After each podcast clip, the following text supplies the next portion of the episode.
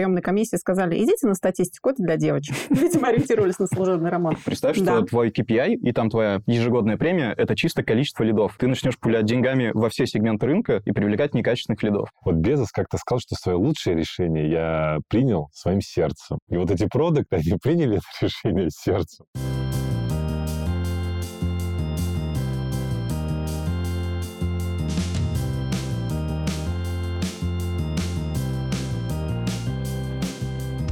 Всем привет!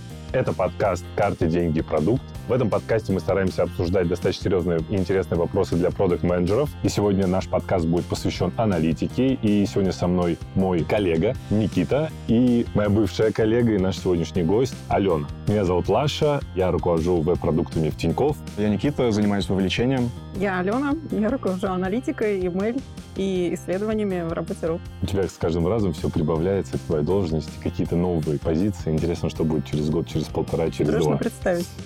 Мы подготовили очень интересные вопросы, но начнем с достаточно простого. Алена, расскажи, пожалуйста, как ты вообще пришла в аналитику? Желательно не очень долго. Вот, тезисно. Интересно просто, почему ты выбрала именно это направление и как ты быстро дошла до своей текущей позиции руководителя? Если очень коротко, когда я поступала в ВУЗ и выбирала, куда мне поступать, в приемной комиссии сказали, идите на статистику, это для девочек.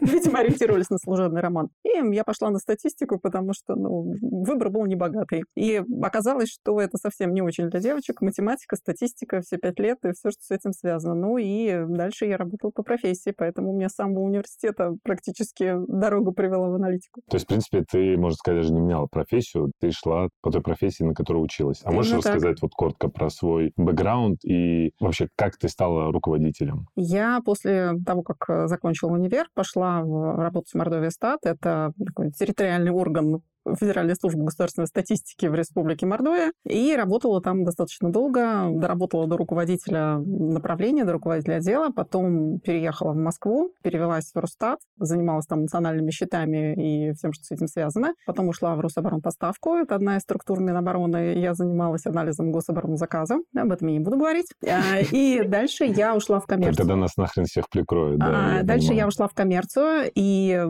первое мое место работы был утконос. Нет, думаю, все про него знаете. И меня взяли руководителем отдела аналитики. Мы занимались в основном клиентской аналитикой, маркетинговой аналитикой, анализом а, рынка. Слушай, а расскажи, как так происходит? Там оборонзаказ, там Мордовия, все дела, и вдруг как бы продуктовая компания или там не государственная компания. Как это вообще? То есть это был какой-то осознанный выбор или так получилось? Переход из госслужбы в коммерцию был абсолютно осознанный выбор, потому что не секрет, когда ты работаешь на госслужбе, то у тебя есть определенные регламенты, внутри которых ты осуществляешь какую-то деятельность, в том числе и анализ. Ну, то есть у тебя нет возможности влиять на какую-то компанию, на ее коммерческую деятельность, ну и коммерческой деятельности как таковой там нет, потому что ты можешь заниматься научной деятельностью, я писала статьи, вопросы статистики, там делала прогнозы и так далее. Кому-то это нравится, кому-то этого достаточно, но я решила, что я смогу больше, наверное, пользы приносить, если я пойду именно в коммерческую структуру, потому что там ты прям видишь результат. То есть ты что-то делаешь, ты анализируешь, предлагаешь, и у тебя прям результат, который в деньгах выражается. И хороший аналитик, он хочет понимать, что он для чего-то живет.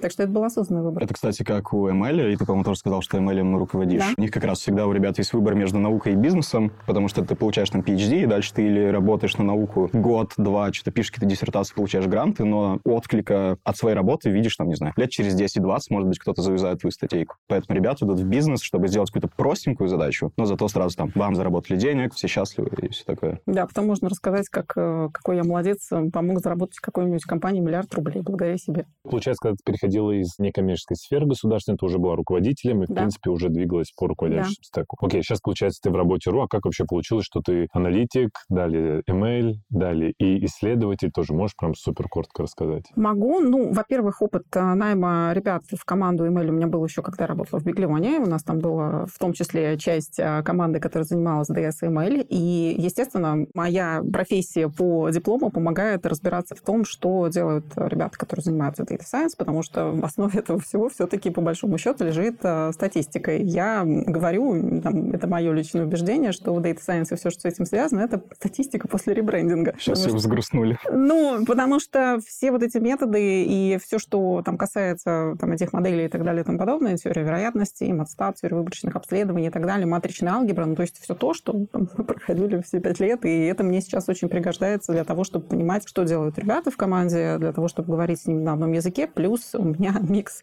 бизнесового подхода и таких знаний, которые фундаментальные для того, чтобы понимать в моделях и во всем остальном. И когда я пришла в работу РУ, сначала у меня было направление, которое касалось анализа данных и аналитики, продуктовой, маркетинговой, аналитики продаж. Потом а, там случилась небольшая реорганизация и решили отдать мне еще направление ML и DS. И потом в какой-то момент мы решили, что должно быть все внутри в одном едином центре аналитическом. А, и команду исследователей тоже мне присоединили. Плюс сейчас мы еще и занимаемся поиском, то есть а, вот это ответвление, которое занимается поиском, оно тоже частично у меня и частично моя команда Поиском этим занимается. Ну, вот этот поисковый движок, который помогает А. лучше искать Тот вакансии самый и резюме. поисковый движок. Вот исследования, ты имеешь в виду исследования рынка или это какие-то там глубинки пользователей UX? Исследование это именно UX-исследование, то есть Ага. UX-исследование мы делаем UX-тесты, first-click-тесты и так далее, и занимаемся глубинным интервью, фокус-группами, опросами, и мы не только делаем это для самих себя, Мгм. но и также мы продаем экспертизу на рынок, то есть мы продаем эти исследования и делаем их на заказ для тех клиентов, которые к нам приходят. Вот это я, кстати, не видел в одном человеке, когда и каздевы условно, и Data Science. То есть это настолько полярные, в моем понимании, вообще вещи. Открою большую тайну, опять же, учеба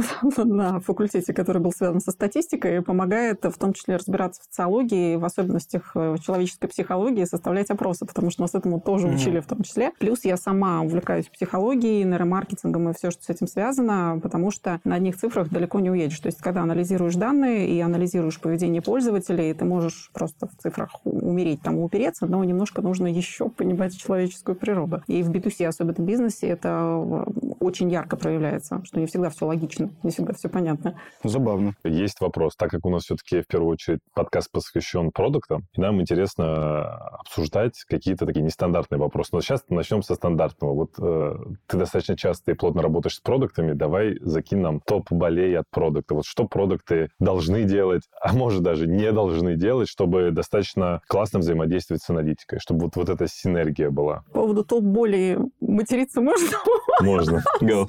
потому что бе- без вот э, инвективных выражений это тяжело иногда бывает воспринимать, почему аналитики и выгорают и часто уходят из профессии, Из-за уходят в продукта. продукты, кстати говоря, потому что говорят, вот я сейчас, вот я сейчас буду продуктом, Вот я вам- Это же как этот, ты Я- должен был бороться со злом, а не примкнуть. Да, не, а не, а не возглавить его. Не можешь Мгм. бороться, возглавь. И кажется, что вот ты лучше знаешь, что там надо делать. Я сейчас буду продуктом, вообще покажу, как это надо делать. Я еще и в аналитике хорошо разбираюсь. И боль, наверное, какая? Потому что аналитики в основном, general говорю, да, они за результаты, и они про цифры. Принятие решений на основе данных, надо перепроверить и так далее и тому подобное. И они за логику. Ну, то есть, если ты хочешь внедрить какую-то фичу, ну, как бы объясни нам зачем. Ну, то есть, потому что 100% ты придешь к нам, чтобы мы тебе а потом рассчитали эффект от внедрения Мгм. твоей фичи, а мы не понимаем вообще, То есть первое это какие-то директивные указания сделать это, но ни хрена непонятно, зачем Сделать это это, вообще непонятно зачем. И как бы я продукт, я так вижу. Все, мы будем делать вот так. Хотя ты на цифрах объясняешь, что, ребят, не надо так делать, пожалуйста. Там пропасть впереди, мы точно знаем. Или когда ты говоришь человеку, слушай, чувак, мы вот уже пять раз так делали, вот только вот недавно, и мы пять раз э, пришли к не очень хорошим результатам. Ты будешь шестой. Он говорит, все нормально, все равно я туда пойду, и все равно я набью эти То шишки. есть, смотри, первое – это объяснять зачем. Второе,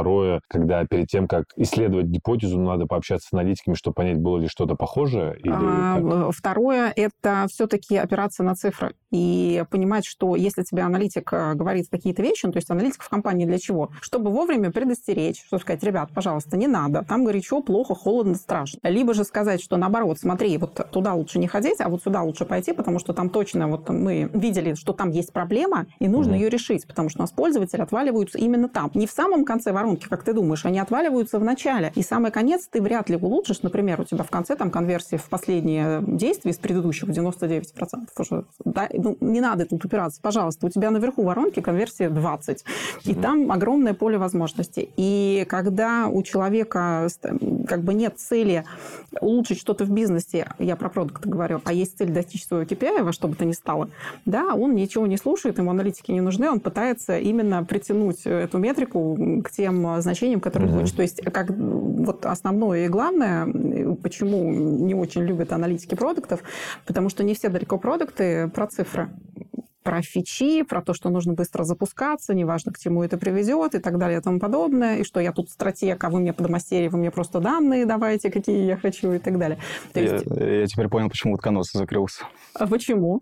Ну, если там были такие продукты, которые я так хочу, и KPI. Но под конец я точно знаю, что там были продукты под конец. Под конец, да. Когда я там работал, был 14-16 год, продуктов там не было. Ну, то есть там вообще не было такой культуры продуктов, вот прям так очень распространена в тот момент, поэтому у нас просто был там отдел маркетинга, отдел ассортимента и так далее, и отдел аналитики, которые угу. там все это Я, честно, собирал. до сих пор пребываю в шоке, что утконос закрылся. Я об этом не знал. А мы, кстати, сейчас проговорили, я не знаю, насколько это публичная информация. Если что, мы там вычеркнем вырежем. это, вырежем это, да, потому что они, я не знаю, официально они, они сделали ребрендинг, ребрендинг или нет. Не я знаю, что они все перевели в ленту, Вопрос, оставили ли они бренд, я что-то без понятия. А почему мы должны это вырезать? Какое отношение-то к нам имеет? Если они пресс не делали, то это типа... Я не знаю, но сайт Утконос работает э, до а, сих ну пор. Да, ну то есть я заходил только Я только единственное не понял, как KPI продукта могут не совпадать с целями компании ну, если они не согласованы друг с другом, если у продукта KPI, например, на то, чтобы увеличить какую-то конкретную метрику. Допустим, конверсию в регистрацию. Допустим. Ему нужно увеличить максимальную конверсию в регистрацию, либо сделать так, чтобы у него максимальное количество лидов было, любых, да, неважно, каждый там бизнес под лидом что-то uh-huh. свое может подразумевать. И он может максимально растить свою метрику каким образом? Ну, во-первых, мы можем максимально упростить форму регистрации и сделать возможность регистрации по одной кнопке всем подряд. У тебя огромное количество лидов появится в итоге, о которых ты не знаешь ровным счетом ничего. И получается, что ты вроде... Так, а это плохо?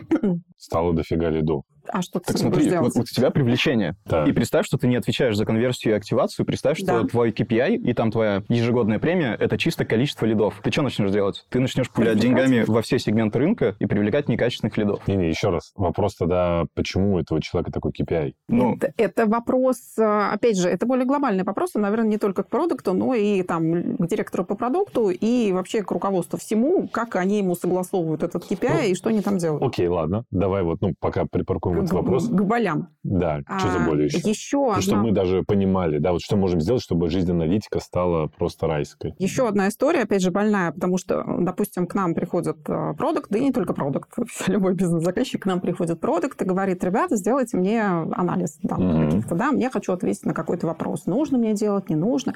Мы им делаем анализ данных, очень много на это тратим времени и так далее. Говорим, вот смотри, расклад такой, выводы такие, как бы твоя гипотеза не подтвердилась. И худшее, что может сделать продукт, сказать, ну, отлично, супер, но я все равно собирался делать так, как я собирался. И мне ваши исследования, вы не подтвердили мою гипотезу, ну, вообще мне исследование было нужно.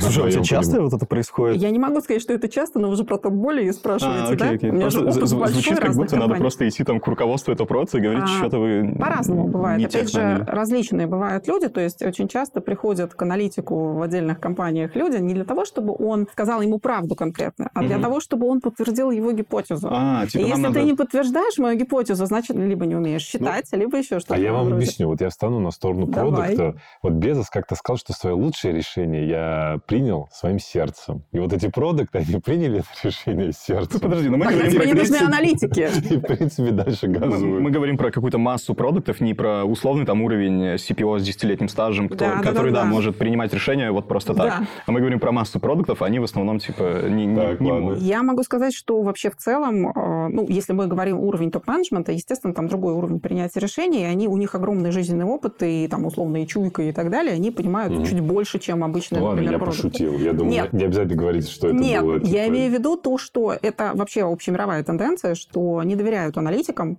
и, и там руководители высшего уровня и так далее, и более половины людей, это официальные данные, более половины людей, принимая какие-то важные для бизнеса решения, они опираются не столько на данные, сколько на свой предыдущий опыт mm и на какие-то свои ощущения от того, что надо идти в эту нишу и так далее. То есть там нет вот таких огромнейших каких-то исследований, да, они вот говорят, что я считаю, что нужно развивать эту нишу. Но если ты продукт, особенно если это джун, и у тебя не очень много опыта, либо там даже middle, ну, у тебя должно быть какое-то подтверждение своих действий, просто потому что mm-hmm. у тебя жизненный опыт не такой. И, естественно, если ты так уверен в том, что ты должен это делать, тогда, ну, тебе не нужно занимать время аналитиков, тратить их, если ты все равно решил это делать. Если тебе все равно, какие будут выводы, ты все равно будешь это делать. Согласен.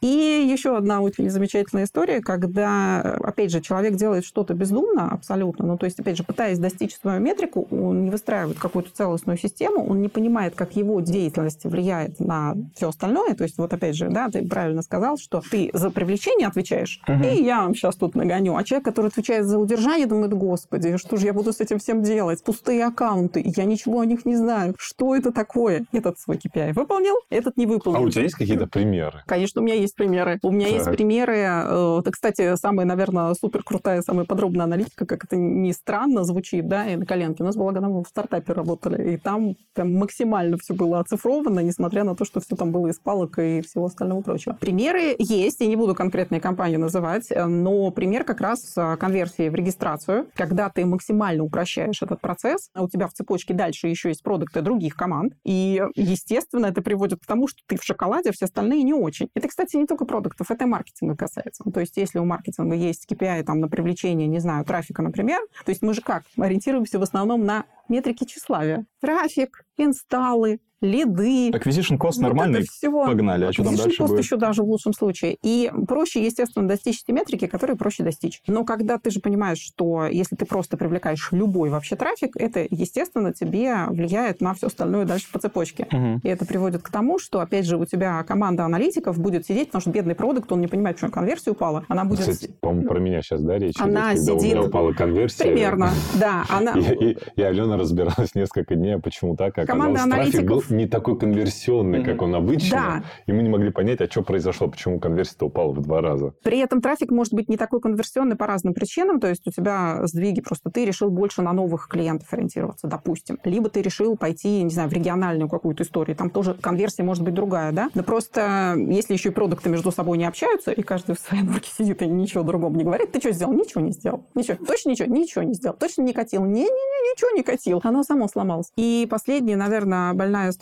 которая заключается в том, что не у всех есть культура АБ-тестов нормальная, то есть мы катим что-то там и не понимаем вообще, нужно, не нужно вот и так это далее. у меня тоже болит. Но даже если... И, и я, опять же, как аналитик, я не топлю за то, что мы каждую, вот каждый чих должны через АБ-тест проводить. Вот, ну, правда, давайте будем честными, есть очевидные какие-то вещи, которые просто нужно делать и исправлять. Но когда у тебя есть АБ-тест, и когда у тебя АБ-тест показывает ухудшение, причем существенное ухудшение по всем ключевым метрикам, и ты говоришь о том, что, ребят, ну, как бы, ну, давайте не будем так делать, потому что у нас будет все не очень хорошо. И когда тебе продукт говорит, нет, ну, мы все равно будем катиться, ну, мы же два месяца эту фичу пилили. Говорю, ну, вы понимаете, что нам хуже будет? Ну, мы же два месяца пилили. Я же команде как скажу, что мы два месяца что-то делали и не выкатываемся. Поэтому, ну, а смысл теста тогда? А смысл вот этого всего? И поэтому ребята некоторые делают просто фичу ради фичи, чтобы показать потом, что мы что-то делали всей командой. Как это на бизнес влияет? Зачем мы это делали? Не очень понятно. Поэтому вот, наверное, все боли связаны с данными и с культурой этих данных. Ну и плюс последнее самое, когда мы что-то запускаем, приходят аналитики, это моя боль всегдашняя. Мы говорим, ребят, надо события повесить давайте, вот вы что-то там делаете новое, да, новый интерфейс, давайте события повесим. Говорит, да подожди ты со своими событиями, нам тут быстрее запускаться надо, кому они нужны? Говорю, ну окей, хорошо, ладно. И в итоге проходит месяц, например, приходит этот продукт, говорит, так, мне тут надо понять э, эффективность того, что мы сделали, как люди кликают и так далее. Мы говорим, а события же, ты же сказал, что некогда делать. Он говорит, подождите, в смысле, вы же аналитики. Я говорю, ну что, данных-то нет, где же мы их тебе возьмем? Он говорит, ну вы же аналитики, вы же должны откуда-то взять. То есть мы не думаем о последствиях и думаем об аналитиках таким образом, что даже если данных нет, то они все равно где-то есть. Их все равно можно откуда-то взять. Поэтому я все боли вокруг данных. Я тут хочу добавить к боли да. про б-тесты. Вот продукты, там и ты, и я много продуктов собесим каждую неделю. И у меня, не знаю, больше половины продуктов, когда я начинаю спрашивать про какие-то тесты в резюме или в целом, они не понимают, кто и как их проводит. То есть ты спрашиваешь условно, сколько народу здесь было в тесте? Они такие, ну, тысяча. Типа, почему тысяча? Да, не знаю, вроде хватило. Сколько тест держали? Ну, неделю. Почему неделю? Да так, в среднем по компании принято. Угу. И потом принимаются, и там потом аналитики при этом участвуют, и как это происходит, абсолютно непонятно. И что за решение там принимается. Ну, типа ты имеешь в виду, что у них просто есть какие-то договоренности в рамках компании, но они не понимают, как это на самом деле надо считать? Ну, условно, смотри, есть джун-аналитик, который свежий с университета, статистику выучил, но на практике в бизнесе не применял. Ты про продукт есть, говоришь, сейчас, сейчас, и, и есть какой-то джун middle минус продукт, да который даже не изучал. Типа, прочитал, да. не знаю, на GoPractice прочитал статью, подумал, что понял, и пошел работать. И вот эти два человека встречаются, и первый раз в жизни пытаются запустить АБ-тест, и работают, типа, два года вместе. И потом идут куда-то в другую компанию, в другую компанию, и на собеседовании понимают, что эти два года все их тесты, типа, были невалидные. Но вот это проникает Блин, в другую слушай, культуру. мне кажется, АБ-тесты — это такая история, всего лишь мне пальцах одной руки можно посчитать в России, кто нормально запускает АБ-тесты. И в этом проблема. Там есть mm-hmm. много разных проблем, потому что, ну, всегда вот на всех конференциях на которых я присутствую, да, всегда секция с АБ-тестами, она, наверное, самая заполненная. И туда приходит максимальное количество ребят всегда послушать, потому что АБ-тесты, ну, опять же, это теория вероятности, теория выборочных обследований, потому что там много разных проблем, которые касаются не только там проектирования теста, но даже выбора времени для этого теста, да, то есть когда у тебя какие-то глобальные изменения в компании происходят, либо там еще что-то случается, там какие-то новогодние праздники, еще что-то в этом роде, то там есть определенные ограничения. Если у тебя бизнес международный, и ты, у тебя трафик льется из всех вообще мест, и ты что-то там меняешь, что нужно учитывать особенности и запускать тест так, чтобы условно в буднее время его увидели там во всех странах. Много разных особенностей есть. И здесь получается, что люди либо смотрят это как-то на глаз, опять же, нам нужно трафик распределить примерно одинаково, и в нужный момент. У нас, по-моему, такая была история, если ты тестируешь какую-то фичу, до которой тебе нужно еще 4 шага дойти, то ты должен ее показывать, ну, то есть тест начинать в тот момент, когда у тебя люди уже дошли, и ты, они дошли, и следующий экран ты либо видишь новый, либо старый. Но какие ты можешь ошибки совершить, сразу делить трафик, но при этом не факт, что у тебя из одной половины дойдет mm, до этого типа такая ошибки именно в дизайне теста, да, грубо ошибка, говоря? Ошибка Сегмент, в том, когда да. у тебя будет деление этого трафика происходить mm. на тестовую контрольную группу. И это одна из, наверное, самых частых ошибок, которые я встречаю в целом. Опять же, которые допускают люди, которые не очень понимают, трафик зашел, и мы делим пополам. А потом у тебя в одной группе 300 человек, в другой 5000. Потому что, ну, так случилось, да. Либо же там Нет, тест мне на кажется, все равно какая-то гигиена есть, вот, ну, на самом деле. То есть не все так плохо, да, что там 300 и 5000 тысяч, какая-то я... гигиена есть, но действительно проблема, как мне кажется, об-теста в том, что если ты допустил маленькую ошибочку, в принципе, все может пойти не так, как мы планировали. И ошибка будет тем критичной, тем больше у тебя бизнес. И, естественно, когда у тебя бизнес очень большой, у тебя даже десятые, там, сотые доли конверсии может на что-то повлиять. И опять же, не знаю, тесты на и на iOS. Да, у тебя Android показывает улучшение, а iOS ухудшение. У тебя есть вариант. Либо ты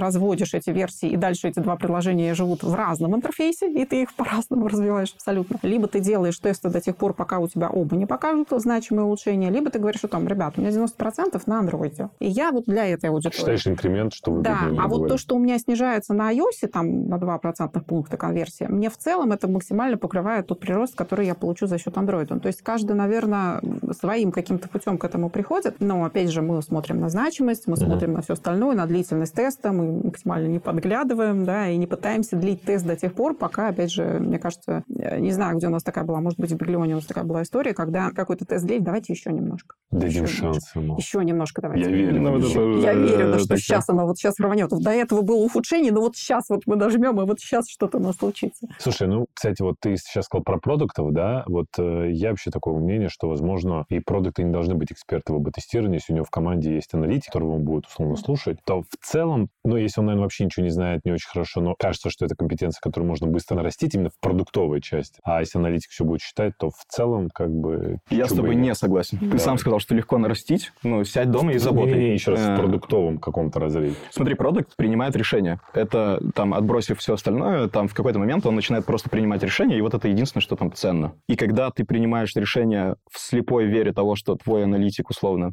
сорян, э, принес тебе правду, истину, и ты принимаешь решение из этих убеждений, ни челленджа не проверяя, потому что тупо не разбираешься в этом. Для тебя там просто какие-то иероглифы написаны. Mm-hmm но я бы не доверил такому человеку принимать решения. Тебе в любой момент, не знаю, аналитик там отравился, было плохое настроение, ночью какой-то тест посчитал, ошибся случайно mm-hmm. и принес какую-то фигню. Ты, если разбираешься, а ты, ты уверен, что ты сможешь проверить то, что сделал аналитик? Дело, наверное, не в проверке, а дело в том, что ты понимаешь общие принципы. Мне кажется, я понимаю, о чем говорит Никита. Помнишь, э, не знаю, помнишь ты или нет, застал ты это или нет, но я проводила э, там в работе РУ и в Биглионе даже, по-моему, тоже такие мини-обучения по АБ-тестированию. И там по тому, как ставить задачи аналитикам, и по АБ-тесту, тестам. Мне кажется, даже я их И так далее. Возможно. И я просто рассказываю людям, ну, то есть я против IT-снобизма. Я против того, что мы аналитики, а вы тут пыль с моих сапог, вы не понимаете ничего тут о чем, какие-то у нас материи вообще, да, и так далее. О чем с вами говорить вообще? Вы про градиентный бустинг ничего не знаете. Ну, и получается, что я пытаюсь объяснить людям максимально понятным языком, ребятам, с которыми мы работаем все, это угу. продукт, там, маркетологи, не знаю, продажники, неважно вообще кто, то есть кто является нашим бизнес-заказчиком и приходит к нам с задачей. Вот чтобы не было мучительно больно, и чтобы мы научили, во-первых, нормально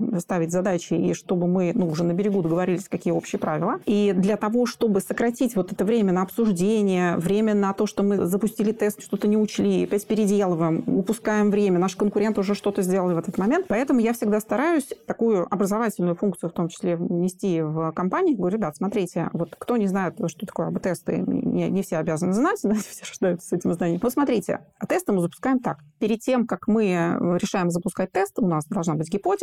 Гипотезы мы можем брать вот отсюда, отсюда, отсюда. У нас обязательные параметры гипотезы какие, на какую метрику мы ориентируемся и примерно зачем мы это будем делать, да, и как мы эту метрику будем считать. Кто наша аудитория этого теста, что, например, мы собираемся протестировать жителей только Пензы, ну, по какой-то причине, да, естественно, мы должны тогда тест только на них раскатывать. Либо же мы собираемся только на вебе это делать, например, либо там еще что-то, неважно что, либо только для тех, кто дошел до определенного момента воронки, mm-hmm. вот только на них. И мы, вы вот это все прописываете в задачу, вы сами для себя это укладываете как продукта в голове, то есть для чего вы это делаете и что нам должно это принести. И дальше вы приходите к аналитикам, которые могут, во-первых, чекнуть вот эту вот историю и сказать, что не, ребята, слушайте, вот если вы хотите проводить этот тест, вам нужно вот на этом этапе делить трафик, начинать. Ну вот лучше вот так, да. А по поводу длительности теста тоже, опять же, рассчитывают аналитики все-таки. Большей части длительности теста и объема выборки, который нам необходим. Потому что чем дальше ты идешь по воронке, тем меньше у тебя там трафик остается. И если ты на всем объеме это анализируешь, то тебе недели хватит. А если только на конце воронки, то, возможно, две недели потребуется и так далее. И дальше уже включается как раз вот эта самая теория выборочных обследований, сколько нужна необходимая численность выборки, длительность и так далее. Но те, кто использует готовые инструменты АБ-тестирования, там тот же самый VWO, который мы использовали и используем, там есть возможность задавать параметры этого теста, угу.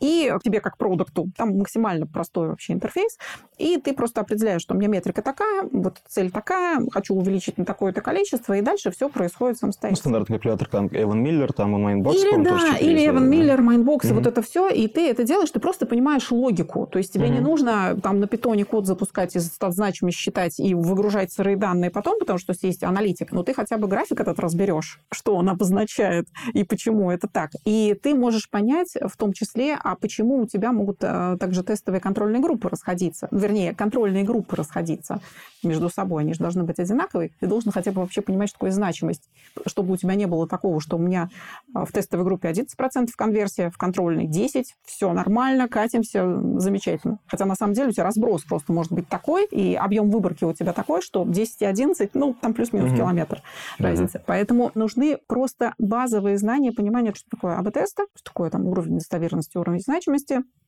чтобы аналитик, который тебе выводы говорит, что с вероятностью такой-то, и p у нас такой-то, и вот это вот все, ты вот эти страшные слова все увидел, думаю, да, наверное, все нормально, просто я последнюю строчку выводов прочитал, все норм, катимся.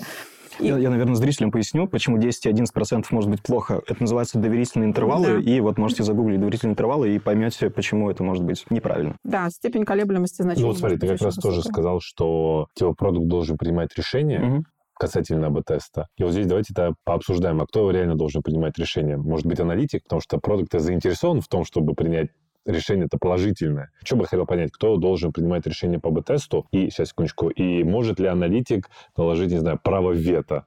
На выкатку фич. А что значит принять положительное решение продукт заинтересован? А, положительное для себя. Ну, типа вот мы сейчас говорили о кейсе, когда, например, продукты закидывают какую-то фичу, делали ее полгода. И это, кстати, не обязательно она должна отрицательно влиять. Она может никак не влиять. Ну, там значимого эффекта нет. И ты такой, не, ну мы ее выкатим просто потому, что мы ее делали. И это тоже, как бы, возможно, для кого-то странно.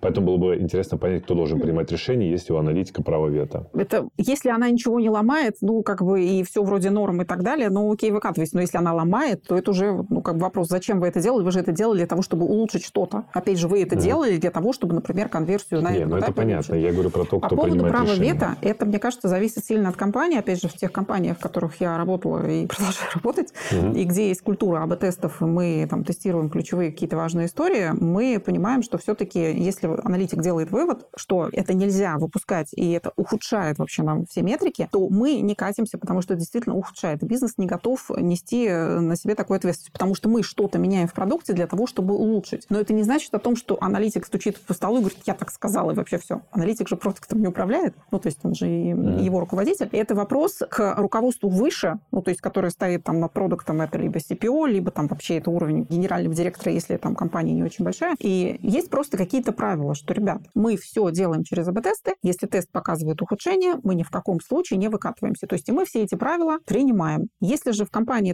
такого нет, то это всегда будет э, вот такое вот перетягивание одеяла на себя. Аналитики всегда будут обижаться, что вы нас вообще не слушаете. Зачем мы подводим итоги, если вам не интересно? Угу. Ну, то есть зачем вы нас, опять же, нагружаете работой, если вы все равно не слушаете, что мы говорим? И опять же, мы подводим, вспомни нашу историю из Биглиона, мы же не просто так подводили итоги теста, мы потом считали инкремент, благодаря которому компания там заработала дополнительное количество денег. Продуктовая команда себя окупает. Мы здесь конверсию немножко подрастили по результатам АБ-теста. Как мы докажем финансистам? Угу. Они скажут, ребята, с чего вы взяли, что это за счет вас? Ну, с продажи продают. А вы-то тут, собственно, при Или сезон начался. Конечно, есть сезонность и так далее. А вы-то что сделали? Целый год пилили какие-то фичи, красили кнопки, онбординг, что-то меняли. Где доказательства? Я бы, кстати, оставил лазейку маленькую под э, принятие решения отрицательных тестов. Только для опытных продуктов, э, пожалуйста, те, кто работает меньше там, не 18, 18 плюс. Да, да, да, да, те, кто работает меньше 7 лет, пожалуйста, так не делайте. Всегда есть погрешность 5%, то есть все решения в бизнесе и все тесты прогоняются с погрешностью 5%. Ну, конечно. Это значит, что один из 20 положительных тестов или отрицательных – это булшит, и на самом деле там результаты другие. Плюс все АБ-тесты часто, они очень короткие, типа давайте побыстрее затестим и покатим в прод. Вот это то.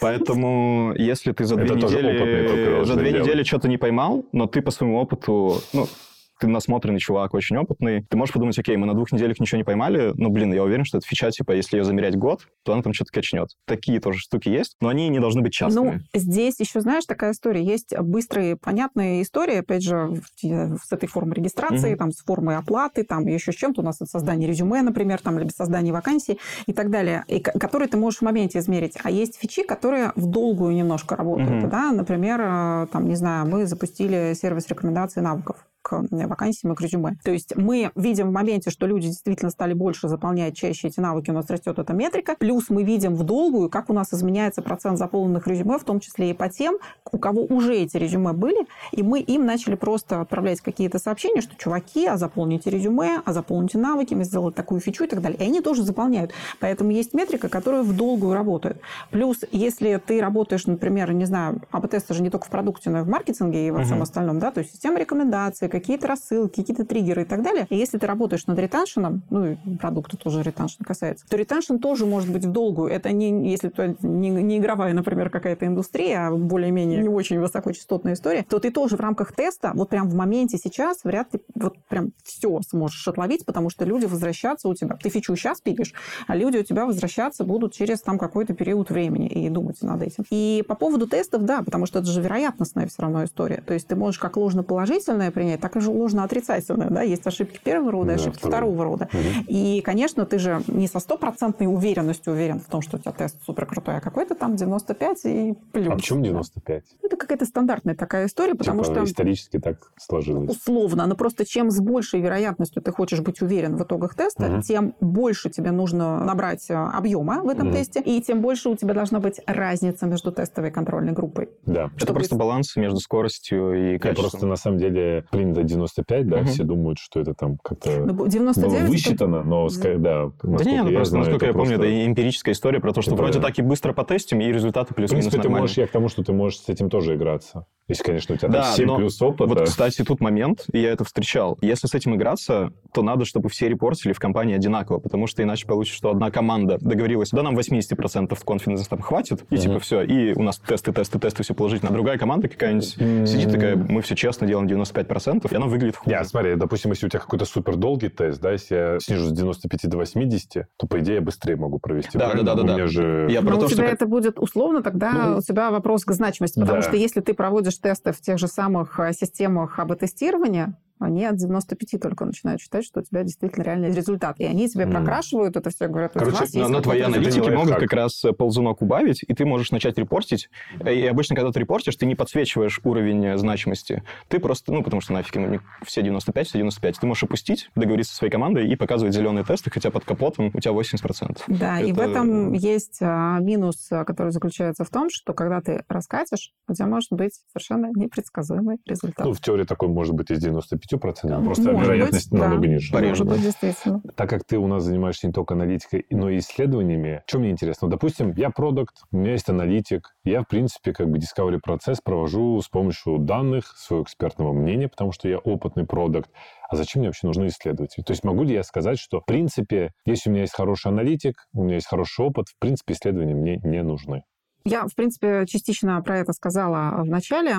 А, ты можешь анализировать данные, можешь анализировать цифры, можешь в них копаться и можешь пытаться строить какие-то модели, искать дыры, воронки и так далее и тому подобное. Но при этом, при всем, мы можем найти какие-то зависимости из разряда того, что если человек совершил три подряд вот таких вот действий, а вот четвертое не совершил, с большой долей вероятности он уйдет и никогда больше, например, не придет. Mm-hmm. Либо вот этот человек жалуется постоянно, вернее, вот эта когорта людей, она постоянно жалуется на вот это, и вот те, кто жалуются на вот такие вот вещи, они тоже нас ненавидят видят, и у них средний чек такой, например, да, и NPS у них низкий. Вот давайте что-то будем делать, у нас есть жалобы, у нас прямая речь есть и так далее. У нас есть какую-то информацию, мы провели кабинетное исследование, на основании данных сгенерили гипотезы, давайте что-то поменяем. Что такое кабинетное исследование? Кабинетное – это когда ты внутри находишься, условно, кабинета uh-huh. и общаешься только с цифрами, которые у тебя есть в твоем ноуте. Ну, то есть вот у тебя какая-то есть инфа, внутри тебя ты никуда не идешь, с людьми не okay, общаешься, okay. ни с кем. То есть я правильно понял, что аналитика – это кабинетное исследование по факту? В какой-то, да, условно говоря, да. То есть ты собираешь информацию про конкурентов и так далее, вот это вот все. Но при этом, если ты, например, хочешь понять, а почему у тебя люди уходят с этого экрана, ну, по какой причине? Ну, вот ты смотришь, например, в том же самом, а, в метрике, вот этот э, запись э, этих, э, господи... Веб-визор. Да, веб-визор смотришь, да, и смотришь запись их сессий. И ты видишь, что человек вот смотрит на экран, пытается что-то там сделать на этом экране и уходит и следующий такой же, и следующий такой-то. И у него что-то там не получается. Но ты не понимаешь, что именно, и что там тебе улучшить. И здесь еще проблема может заключаться в том, что ты сам можешь быть не ЦА. Угу. Ну, то есть ты можешь делать продукт, которым ты сам не пользуешься вообще. Либо характеристики твоей целевой аудитории, давай опять же работу возьмем, да. А, там есть люди, которые, ну, мягко говоря, не очень понимают, как делать резюме ну, прям совсем, и не очень хорошо дружат с э, техникой, потому что они по-другому... Э, кстати, фан-факт, у меня брату 35 или 36, вот где-то там, и он буквально неделю назад свой первое в жизни резюме делал. Долго искал какой-нибудь конструктор, как помочь и так далее. Вот, Забавно. это еще конструктором тебя начал искать, uh-huh. понимаешь? А там, допустим, если это аудитория Масперса, э, там каких-то рабочих специальностей и так далее, никого не хочу обидеть, но исторически ну, как бы люди не очень там, делают резюме. Там по-другому решаются вопросы выхода на работу. И поэтому, когда ты смотришь на свою форму регистрации или там на форму создания резюме, тебе вообще все понятно. Ты этих резюме в своей жизни сделал просто кучу. И ты не можешь себя поставить на место условного, не знаю, там, водителя, условного курьера, условного охранника, который всю жизнь работал, например, курьером, и ты не можешь его глазами посмотреть на эту форму и сказать, блин, у меня вообще ничего не понятно. И мне непонятно, я пошел. И для того, чтобы понять, а что именно непонятно, и что сделать, чтобы было понятно, и что сделать, чтобы мы переходили на следующую ступень, как раз нужны там UX-тесты, нужны глубинные интервью, когда ты пытаешься понять, а ну, в чем проблема и как нам ее решить, а как вы используете наш продукт, для чего. То есть мы-то думаем, что вы наш продукт используете вот таким вот образом и для этого, а на самом деле не так. Я приведу пример, э, который там я для себя вывела. Опять же, вспомню утконос, вспомню мою любимую брокколи, в которой я работала. Есть доставка продуктов питания. Любая, отовсюду. И какая цель основная доставки продуктов питания? Доставить тебе продукты питания, чтобы ты поел. Нормально же, да? Но на самом-то деле почему-то люди выбирают доставку продуктов питания, чтобы поесть. Они выбирают магазин у дома, не идут сами ногами куда-то там в какие-то другие магазины, не идут в ресторан, не заказывают себе готовую именно еду, чтобы поесть. Ну, то есть они именно почему-то выбирают доставку из супермаркета. Uh-huh. Почему-то. Получается, дело не только в том, что я хочу просто поесть. А То дело есть немножко... конкретная джаба. А есть, конечно, конкретная джаба. И она может быть разной у разных категорий пользователей. Как ты можешь это узнать, если ты, у тебя есть твоя клиентская база, ты с ними пообщался, например. Какие могут быть здесь джабы? Я экономлю свое время, я работаю с утра до ночи, я экономлю время и так далее. У меня нет машины, а семья условно большая, и я угу. не готов тут с такими вот сумками ходить вообще. Я не очень люблю людей, я не люблю ходить, опять же, в супермаркеты, ненавижу вас всех и хочу быть дома. А у меня маленький ребенок дома, я в принципе не очень могу уходить, да, я болею и не могу передвигаться, например, временно. Либо вот этот Jobs to be done, который в 2020 году всех накрыл. Я хочу выжить, я не могу выходить вообще из дома, привезите мне еды. У меня есть классный пример. Я учился у Юры Дрогана, э, growth hacking, вот это модное слово, и он приводил классный пример про be done и как раз исследование. У них была задача привлечь там, условно, я не помню, 3000 дальнобойщиков очень быстро, типа в какую-то компанию нанять 3000 новых дальнобойщиков. Так. И типа стандартный путь это ты берешь кучу денег и перекупаешь трафик конкурентов, пере... короче, больше зарплаты им даешь, чем конкуренты. Но это, по сути, ни к чему не приведет, или ты кучу денег потратишь. Они поисследовали, поболтали с пользователями, ну, с пользователями, с дальнобойщиками, что им надо, бла-бла-бла, и поняли, что единственный маркетинговый месседж, который сейчас взорвет рынок, это «закрой кредит с нами». И они повесили на Лондос калькулятор, что вот введи свой кредит, там ставку, угу. и вот тебе показывается там количество дней, месяцев, через сколько ты работаешь в этой компании, закроешь кредит. И у них, типа, повалил поток соискателей. Прикольная история. Ну, то есть для того, чтобы сгенерить э, гипотезу какую-то, да, либо понять, а что не так. У тебя, например, ретеншн низкий, те люди не возвращаются в продукт. Вот он у тебя низкий, ты это выявил, да, они у тебя не возвращаются. Причем не возвращаются одинаково. Все, все категории клиентов не возвращаются. И особо, возможно, у тебя и нет каких-то мест, куда они могут пожаловаться. Ты еще и закрыл все возможности пожаловаться где-то. Для того, чтобы понять, а что не так, ребят, пожалуйста, скажите, да, ты можешь пообщаться с людьми, либо сделать опрос и на большую аудиторию это спросить, либо ну, глубинки пообщаться с людьми и сказать, ну вот расскажите, как вы решаете свою проблему, почему вы перестали ее решать вместе с нами и так далее. То есть таким образом для меня глубинное интервью это что-то такое типа сеанс у психотерапевта. Поэтому, когда люди говорят о том, что да, любой может глубинки проводить, что там, господи, у тебя есть опросник, задаешь вопросы, нормально, все, получаешь ответ. Но это все не так. И вообще... Можно вообще, мне кажется, мессенджер скинуть список. Конечно, напишешь, да, как напишешь, будет удобно. да, как будет удобно. И да. еще одна очень важная задача, которую решают такого типа исследований, когда ты что-то новое пытаешься создать. Ну, то есть у тебя нет данных вообще. Ты пытаешься создать новый экран онбординга, а, новый интерфейс, вообще новый продукт ты пытаешься создать. Косметику для мужиков запустить. Да, кстати, между прочим, дороже стоит, чем женская. Я знаю, я запустил как раз, э, пообщавшись вот. с будущими покупателями. Вот видишь? И получается, у тебя не всегда есть данные, на которые ты можешь опираться. И лучше все-таки пообщаться с пользователями. Либо, например, у тебя, э, там, не знаю, ты решил запилить какой-то супер вообще продающий лендинг и что-то такое, и у тебя есть цепочка определенных действий, которые пользователи должны сделать. Да? И после этого прекраснейшего совершенно лендинга, это тоже пример из практики, после этого прекраснейшего совершенно лендинга ты показываешь следующий экран, на который ты собирался человека привести. И спрашиваешь его, а вот как бы логично выглядит, например, что вот ты нажимаешь на эту кнопку, и, допустим, на этой кнопке ты говоришь, что ребята, у нас самые классные синие шары, самые наши синие шары, самые синие в мире, покупайте, вообще офигенные, супер такие надутые, замечательные, крутые, все. И он нажимает на эту кнопку, и он видит, добро пожаловать в наш мир зеленых треугольников. Э, это в смысле? Подождите, где мои синие шары? А тот человек, который это делал, ему почему-то именно это оказалось логичным, как угу. будто ему показалось. И вот как раз на таких вещах, именно свою аудиторию тестирую, ты можешь понять, что, ребят, не надо так запускаться, пожалуйста. Особенно если ты какую-то глобальную компанию задумал еще на телевизоре, не дай бог. Пожалуйста, не надо так делать. Люди на это очень нехорошо. Я вот иногда какие-то продукты использую и думаю, блин, если бы вы знали, типа, с какой целью я их использую, типа, вообще как бы супер нелогично. Давай пример, например, очень интересно. Ну, например, доставка еды. Вот я там заказываю откуда-то, и у меня, типа, 90% заказа – это вода. Просто мне, типа, неохота ее таскать, да, эти да, бутылки да, да, воды. Отлично. И как бы у меня там заказ, и я все время думаю, блин, как же их жалко, ну, блин, таскать так неохота. Про, про доставку продуктов еще классный кейс. Э, вот мы говорили про то, что там не хочешь в магазин ходить, все такое. А в какой-то момент доставщики начали самовывоз включать. И я, когда это происходило, думал, да кому нафиг нужен самовывоз удаленно? Что, типа, ты заказал дома, но все равно поехал в магазин да, и забрал. Да. А, а в итоге потом посмотрели на заказы, пообщались с людьми, оказывается, все быстро нашли дешевый лайфхак, что ты заказываешь в самовывоз алкоголь, и потом отправляешь туда какой-нибудь такси или курьера, который этот алкоголь тебе везет. Прикольная история. Да.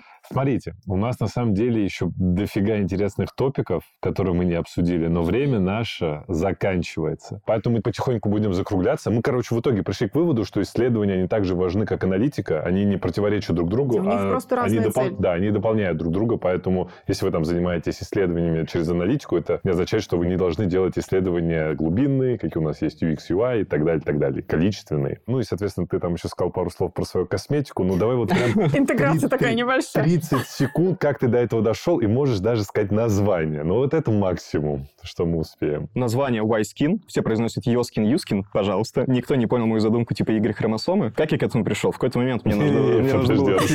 А, Ну, ты, хочешь сказать, как ты пришел к тому, что заниматься? в двух словах, да. Мне надо было купить увлажняющий крем, я, как все написал, увлажняющий крем купить. Попал на витрину всем известного маркетплейса, где было 50 разных кремов. Я такой, что происходит? Кольца у меня нет, поэтому подсказать, типа, как это выбирать вообще у меня нет. Я такой думаю, блин, ну, явно не у меня одного проблема. Я не понимаю, что такое там масло жожоба, что такое сухая кожа. Жожоба. Жожоба. Что такое жирная кожа, какая у меня, что происходит. Пообщался там с э, кучей знакомых парней, и они такие, да, я, типа, понятия не имею, как выбирать и как пользоваться. И э, тогда пришло понимание, что ты делаешь просто понятная мужская косметика. На тюбиках пишешь, типа, во-первых, мы состав сделали максимально всех это подходящий. для тебя. Не-не, там на тюбиках мы Нет, написали, это типа, для всего. типа, это утро, это там вечер. Вот, и там такие наборчики, типа, да, и, с тюбиками, и все стало понятно, и на этой УТПшке, и, собственно, и продается, что все супер понятно. Короче, Просто через купил. аналитику бы ты не дошел до этого. Аналитика тоже была. Пока не было продукта, я запустил фейкдоровый лендос, полил туда рекламы. На самом деле просто какую-то рандомную косметику взял, налепил туда рандомный логотип, полил Мгм. рекламы, получил лидов, понял, что спрос есть, экономика плюс-минус сходится. И вот в купе с исследованиями,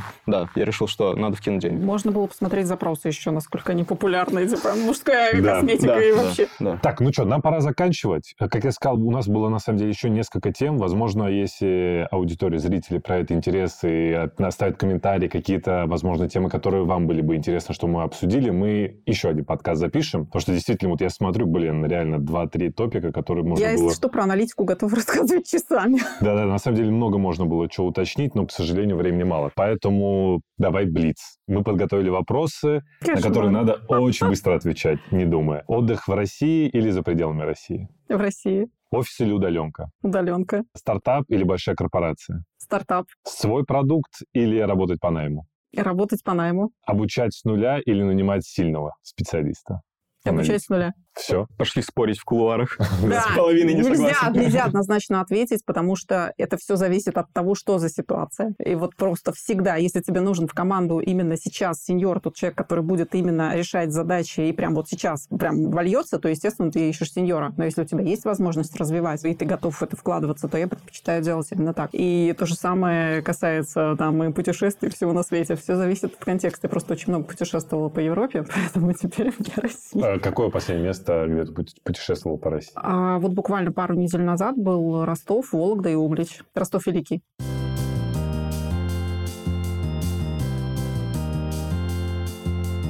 Так, ну что, тогда хочется сказать, во-первых, что у нас есть чат, куда обязательно надо подписываться. Мы будем там выкладывать посты, мы будем выкладывать туда наши подкасты, и будет Никита еще выкладывать и рассказывать про статистику. То есть мы к своему чату подходим как к продукту и будем делиться всей статистикой и говорить, что мы меняем на основе этих данных. Не знаю, может, Я, я надеюсь, э, к, к выходу этого выпуска я уже начал выкладывать туда обещанные метрики и так далее. Да, поэтому мы всем этим будем делиться. Ну и спасибо вам большое, что пришли. Спасибо, что выпусков. позвали. Пока-пока. Пока-пока.